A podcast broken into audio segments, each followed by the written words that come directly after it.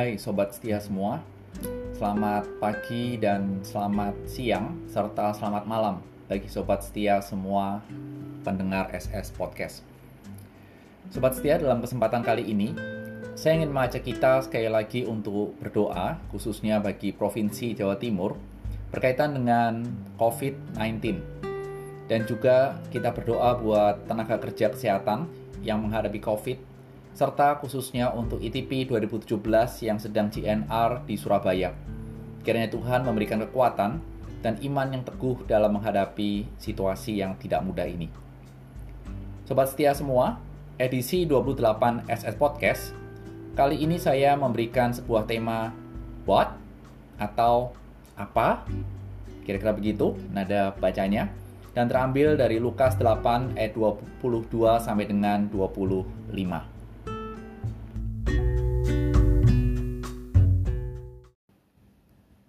Pada suatu hari Yesus naik ke dalam perahu bersama-sama dengan murid-muridnya. Dan ia berkata kepada mereka, Marilah kita bertolak ke seberang danau. Lalu bertolaklah mereka. Dan ketika mereka sedang berlayar, Yesus tertidur, sekonyong-konyong turunlah taufan ke danau. Sehingga perahu itu kemasukan air dan mereka berada dalam bahaya. Maka datanglah murid-muridnya, membangunkan dia. Katanya, Guru, guru, kita binasa. Ia pun bangun, lalu menghardik angin dan air yang mengamuk itu. Dan angin dan air itu pun reda dan danau itu menjadi teduh. Lalu katanya kepada mereka, Di manakah kepercayaanmu? Maka takutlah mereka dan heran. Lalu berkata seorang kepada yang lain, Siapa gerangan orang ini? Sehingga ia memberi perintah kepada angin dan air, dan mereka taat kepadanya. Sobat setia, ibarat telenovela Cerita dalam Injil Lukas adalah telenovela yang cerita dan pengajarannya berkelanjutan. Oleh karena itu, setelah Lukas menceritakan perumpamaan soal benih, cerita tentang pelita, Yesus dan saudara-saudaranya, maka sekarang Lukas melanjutkan tentang cerita angin ribut yang diredakan. Oleh karena itu, kita harus bertanya, apa kaitannya semuanya ini dan apa penerapan pengajaran dan firman Tuhan ini bagi pendengar pertama dan juga bagi kita. Sebelum lanjut kita merangkai, kita merenungkan, memikirkan akan hal ini, mari kita berdoa. Tuhan, kiranya firman yang kami pelajari dan baca secara terus-menerus menumbuhkan iman yang kokoh dalam hidup ini. Demi Kristus Tuhan, amin. Sobat setia semua, cerita ini saya yakin sudah berulang-ulang kita baca dan dengar ureannya. Namun mari sekali lagi kita melihat sekarang cerita ini dengan kaca telenovela. Artinya apa? Berkaitan dengan cerita-cerita sebelumnya.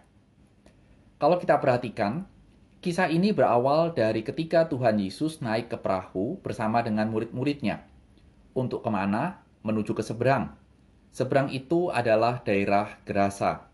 Kita bisa mendapatkan info itu dari ayat 26. Dan tidak ada yang salah dalam trip penyeberangan ini dengan perahu itu. Semua terlihat normal, sebagai sebuah perjalanan biasa. Perjalanan itu kemudian mendapat perhatian yang cukup detail di ayat 23. Ketika sedang dalam pelayaran, Yesus tertidur. Kita tidak tahu apa penyebabnya, mungkin kita hanya bisa menebak. Mungkin dia capek setelah mengajar. Dan tidur ini pun bukan suatu masalah, dan paling tidak membuktikan itulah kemanusiaan Kristus, di mana paling tidak kita bisa mengatakan butuh tidur.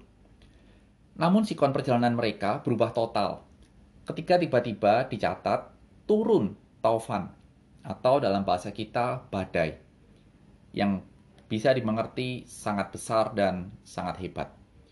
Akibatnya apa? Perahu itu mulai kemasukan air. Dan kita tahu secara ilmu resiko perahu yang kemasukan air bisa menjadi sebuah awal dari tenggelam. Karena apa? Ada air yang masuk ke dalam perahu dan perahu itu tidak bisa mengapung. Dan akhir dari ayat ini menyimpulkan bahwa sikon mereka dalam bahaya. Dan dalam sikon yang bahaya ini, murid-murid membangunkan gurunya, yaitu Tuhan Yesus, dan mengatakan, "Guru-guru, kita binasa." Padahal belum binasa kan saat itu.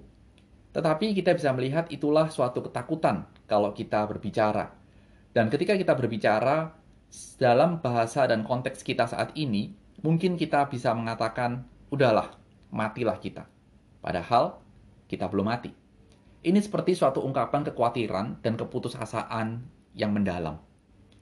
Dalam keputusasaan dan seakan-akan pasti mati, Tuhan Yesus bangun, menghardik angin dan air yang mengamuk itu. Dan tercatat, seketika itu juga angin dan air itu reda. Dan dicatat Danau Galilea menjadi teduh. Teduh bisa dipahami kalau orang yang suka memancing di tengah-tengah laut bisa mengatakan bahwa hari ini tidak ada ombak. Suatu kejadian yang sangat luar biasa. Karena kita paham bahwa alam tidak bisa dikendalikan oleh siapa pun. Tapi peristiwa ini mencatat bahwa Tuhan Yesus memiliki kuasa atas alam. Alam ada dalam kendalinya. Setelah sikon pada saat itu kembali normal, maka yang harus menjadi fokus bagi ayat bagi kita adalah ayat 25. Mengapa ayat 25? Karena kemudian Tuhan bertanya kepada murid-muridnya pada saat itu, "Di mana imanmu?" Ini suatu pertanyaan yang normal atau tidak?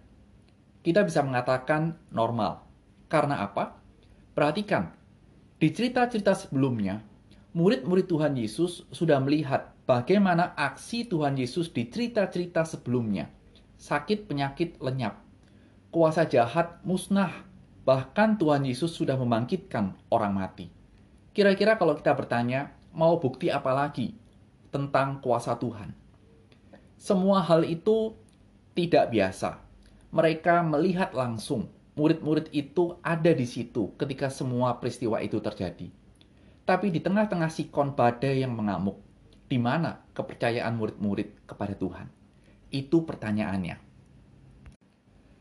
Sobat setia yang dikasih Tuhan, kalau sampai dengan titik ini, mari kita merefleksikan bagi hidup kita.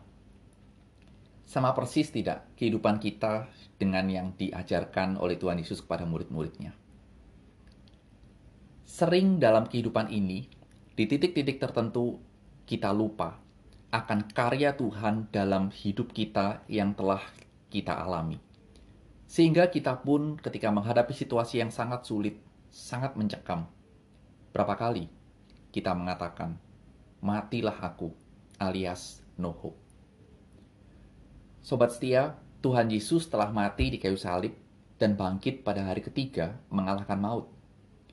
Kira-kira kalau kita bertanya dan kita merenungkan, perlu atraksi apa lagi yang harus membuat kita betul-betul percaya total kepada Dia dalam menghadapi situasi dan pergumulan yang mungkin sangat menghimpit dalam hidup kita. Pikirkan dan renungkan satu refleksi ini bagi kita semua di hari ini. Dan yang lebih mengagetkan lagi, ternyata kita bisa melihat di ayat 25, respon dari murid-murid yang telah sekian lama bersama-sama dengan Tuhan.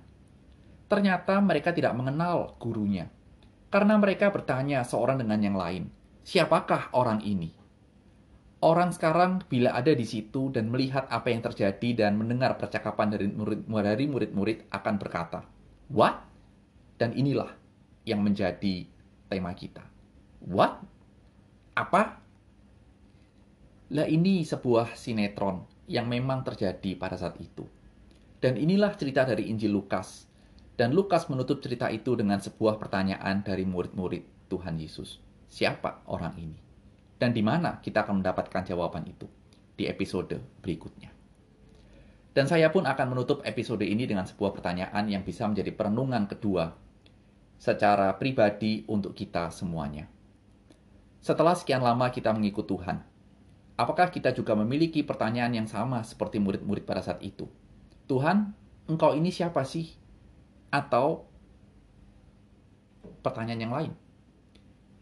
Bila kita bilang bahwa saya kenal Tuhan, menjadi sebuah pertanyaan dan perenungan kita. Seberapa, seberapa kenalkah kita kepada Tuhan Yesus junjungan kita?